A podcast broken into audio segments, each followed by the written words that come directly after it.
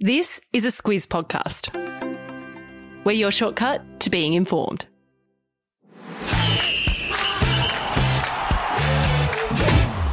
Good morning. This is Sport Today, your weekday sports news podcast that puts you ahead of the game. I'm Sam Ferris. And I'm Martin Gabor. It's Wednesday, the 10th of November. In your Sport Today, Dylan Alcott announces his retirement. The NRL draws are revealed. McLaren makes a historic signing. And a £20 bet that's proved very costly. This is your Sport Today. The Australian Open is just a couple of months away and it's going to be the last hurrah for champion wheelchair tennis player Dylan Alcott. Gabs, he's announced he's retiring after the Aussie Open because he says he's done it all. Well, he's not wrong, is he? I mean, he wasn't even playing tennis 10 years ago. Alcott announced yesterday that the Australian Open would be his last event at the age of 30. Fez, he says he didn't want his last match to be in New York when he won the US Open and then sculled a beer out of the trophy earlier this year. So he's going to come home one last time and will be hoping to win his 16th Grand Slam quad singles title and his 8th straight Australian Open.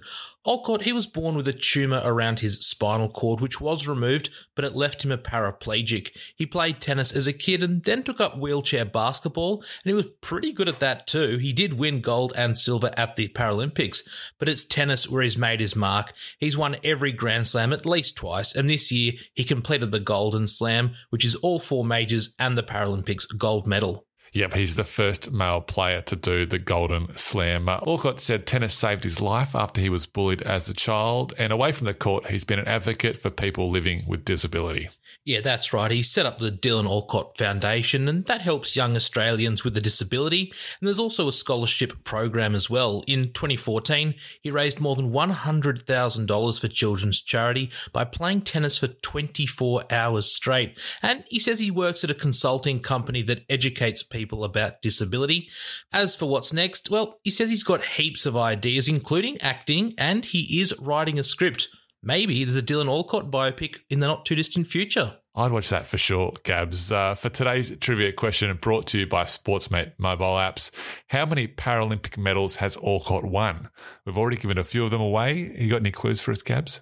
If this was a Rocky movie, he would be fighting Tommy Gunn. How many Rocky movies are there? There's only like a handful, right? Might be a clue in that as well. Good. Find out the answer at the end of the show.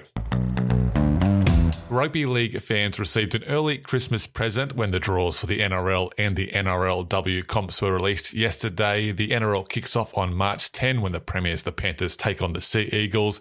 And then there are 191 more games to worry about before the final start. Yeah, and I've already penciled in Sunday, October 2 for the grand final, hoping that the Melbourne Storm might be there. But geez, there's a fair bit going on before that.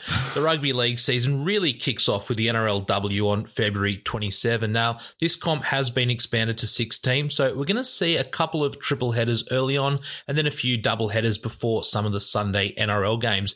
There are going to be 2 NRL comps next season, and that's because the 2021 comp was postponed because of COVID. Now, speaking of COVID, the Warriors will finally get to play again in New Zealand for the first time since 2019 after a couple of years spent living and playing in Australia. Yeah, and the Storm will also return to Melbourne, having only played 5 games at home this year. There's plenty for everyone in the draw. There are heaps of games in country towns and plenty of themed rounds, including Magic Round, which sees all 8 games played at Suncorp Stadium in round 10. I'll put a link in the episode notes to the full schedules. Sticking with scheduling, we know all too well about how matches and competitions have had to change over the past 2 years. Well, it's not over just yet. Western Australia's hard border could cause some reshuffling. Yeah, you're right, and this has come about because WA won't open its border until 90% of the population aged 12 and above is fully vaccinated, which is expected to be in late January or even early February. The National Basketball League, they've already sent the 10 clubs an adjusted schedule, and the Perth Wildcats are going to have to play their games away from home to start the season. It also means that the Perth Scorchers might not be able to play at home when the BBL starts on December 5. Now, WA isn't the only state with restrictions still in place. In Queensland and Victoria, unvaccinated people aren't allowed into stadiums, so that means that players must be fully vaccinated to play or train at those grounds. The AFL has a no jab, no play policy, while the NRL, they've left it up to the players and clubs to handle their own vaccination policies. And we've got a bit of an update after today's podcast went to air. The NBL released their new schedule. The Wildcats will in fact play their first 5 matches at home before hitting the road, but those games won't be against the Sydney or Melbourne teams. The new draw is in the episode notes. For motorsport now, and New Zealand rally car driver Emma Gilmore has created a bit of history. She's going to become the first female driver to race for McLaren. Yeah, there's a pretty cool link here because McLaren was founded by Kiwi racing legend Bruce McLaren back in 1963. So Gilmore, she's 42 and she's been racing for more than 20 years, starting out as a navigator and then getting behind the wheel. She'll be racing in McLaren's debut year in the 2022 season of Extreme E, which is an off-road racing competition that uses electric vehicles and aims to highlight climate change.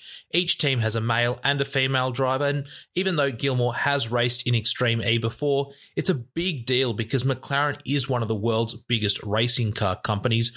Motorsport fans will know that Aussie Daniel Ricciardo races for McLaren in Formula One. Yeah, and there's an Aussie in Extreme E now. Molly Taylor is actually top of the standings for the Rosberg team. Is it too soon to claim Gilmore as an Aussie? I mean, we've already got Farlap, Russell Crowe, Pavlova. Got to get in there early, Fez, before she starts winning. Yep, we're claiming her. There's still one race left in the current Extreme E season before it kicks off again next year. The NBA is in full swing in North America. Yesterday, Golden State Warriors star Steph Curry scored 50 points in the win over Atlanta, but the big talking point came in the Nuggets Heat game when reigning MVP Nikola Jokic blindsided the Heat's Markieff Morris, and there could be payback on the cards. Yeah, and that's because Markieff has a brother named Marcus who plays for the LA Clippers, and he tweeted after the incident, "Noted," all in caps. Now, the context here is late in the game with the Nuggets well out in front. Morris fouled Jokic pretty hard, and then Jokic reacted by shouldering Morris even harder in the back. It dropped Morris, and players from both sides came together for a scuffle, and both players were ultimately ejected. Now, Jokic said after the game that it was a stupid play and that he shouldn't have reacted that way, but Jokic is likely going to be fined and suspended for the incident. Yep, he's got a bit of history with that kind of stuff. The Heat and Nuggets play again on November the 30th, and then the Nuggets play the LA Clippers and Marcus Morris on Boxing Day. Let's go to a story about a pitch invader in Europe. And for once, Gabs, we're not talking about our old mate Jarvo. This time it was a fan in Wales who ran onto the field during a rugby union match. And unlike Jarvo, this guy's been punished. He's been banned for life. Yeah, and that's because he might have actually cost Wales the win in their match against South Africa. So what happened was the fan ran onto the field with about 17 minutes to go when the score was 15-all.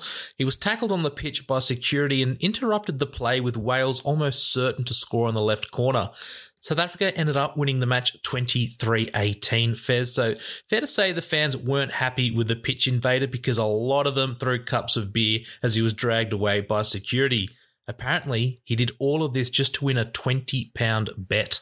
Yep, it's proved pretty costly because he's received a lifetime ban from all rugby matches at Principality Stadium in Cardiff. All right, time for Catch This, the stuff that caught our eye, what's coming up. And for me, tomorrow morning at 1 a.m. Australian Eastern Daylight Time, it's the first semi-final of the T20 Cricket World Cup. It's England against the Kiwis. The winner of that goes through to the final. Australia and Pakistan play at the same time on Friday morning. You can watch those matches on Kayo Sports. Yeah, that's going to be a classic. I'm going to go back to the States where college basketball starts today with a doubleheader on ESPN and KO. I'm really excited for the second match between Duke and Kentucky. They're really fierce rivals.